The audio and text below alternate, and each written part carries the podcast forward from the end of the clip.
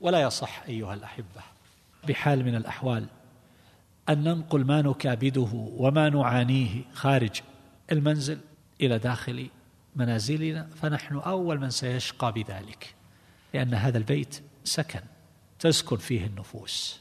وهذه التصرفات والمزاولات وتعابير الوجه والألفاظ التي يقولها الإنسان أول ما يدخل من المباسطة أو المخاصمة كلها تؤثر في أهل هذا البيت من الصغار والكبار. ويحصل بسبب ذلك اقتداء يتطبعون بهذا وينشأون عليه ويحصل بسبب ذلك انقباض أيضا. الذي يدخل ويدخل السرور ويبتسم ويضاحك هذا ويضاحك هذا والله المستعان. لا شك أن النفوس تتهيأ لمزيد من التألق والترقي والانبساط وإذا كان على عكس هذه الحال فإن ذلك يؤدي كما هو معلوم إلى شيء من الانقباض والوجوم. وهل تريد بيتا واجما وزوجة واجمة وولدا واجما وبنتا واجمة؟ هل تريد هذا؟ فالمفتاح بيدك.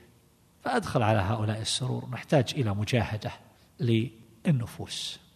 وإذا كان الإنسان لا يستطيع أن يتصنع فلا أقل من كونه لا يؤذي أهله لا تؤذيهم.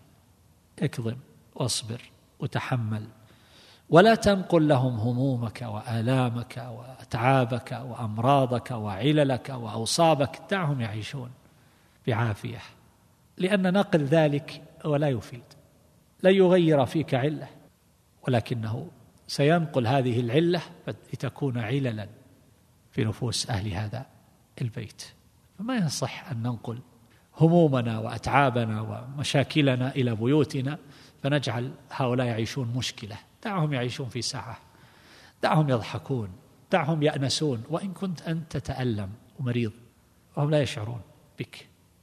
أو تعاني من مشكلة أو ضغوط في العمل أو هموم غالبة أو ديون أو نحو ذلك. ما شأنهم؟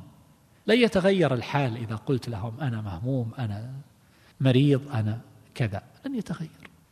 فاذهب إلى الطبيب بصمت وارجع بصمت وتوجه إلى الله والجأ إليه أن يقضي عنك دينك وأن يفرج كربك. ودع هؤلاء يعيشون حياتهم. هذا من المعاشرة بالمعروف وعاشروهن بالمعروف.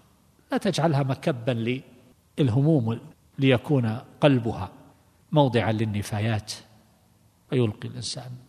هذا متعب مزعج. من كان هذا طبعه وهذه تربيته كل ما دخل ألقى خبرا سيئا على زوجته على أولاده على بناته. فيعيشون دائما في ترقب للشر والمكروه دائما في حياة ينظرون فيها إلى ما حولهم بنظرة سوداء كما يقال. هذه ليست تربية. ولا يليق ولا يصح. ثم يتطبعون بهذه الطباع السيئة. فإذا لقيت الواحد منهم ليس عنده إلا خبر سيء.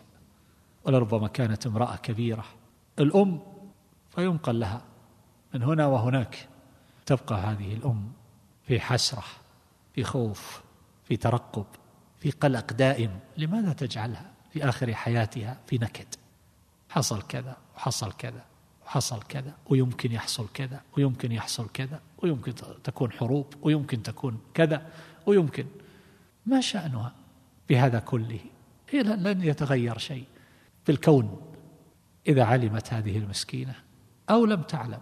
دعها تعيش في عافية وتعبد ربها وتسر بالنظر إلى أولادها وزوجها وهكذا. فلا بد أيها الأحبة من المعاشرة بالمعروف من الصحبة الجميلة كف الأذى بذل الإحسان حسن المعاملة وزن الكلمة. يزن الإنسان الكلمة بحيث لا يلقي الكلام على عواهنه. يجرح ويؤذي ويؤلم سب ويشتم. والبعض يعتذر. تعرفوني إذا غضبت حصل مني مثل هذا. يعني كأنه يقول لا تؤاخذوني على ما يصدر ويبدر. يعني كأنه مرفوع عنه القلم أو كأنه سفيه أو أحمق.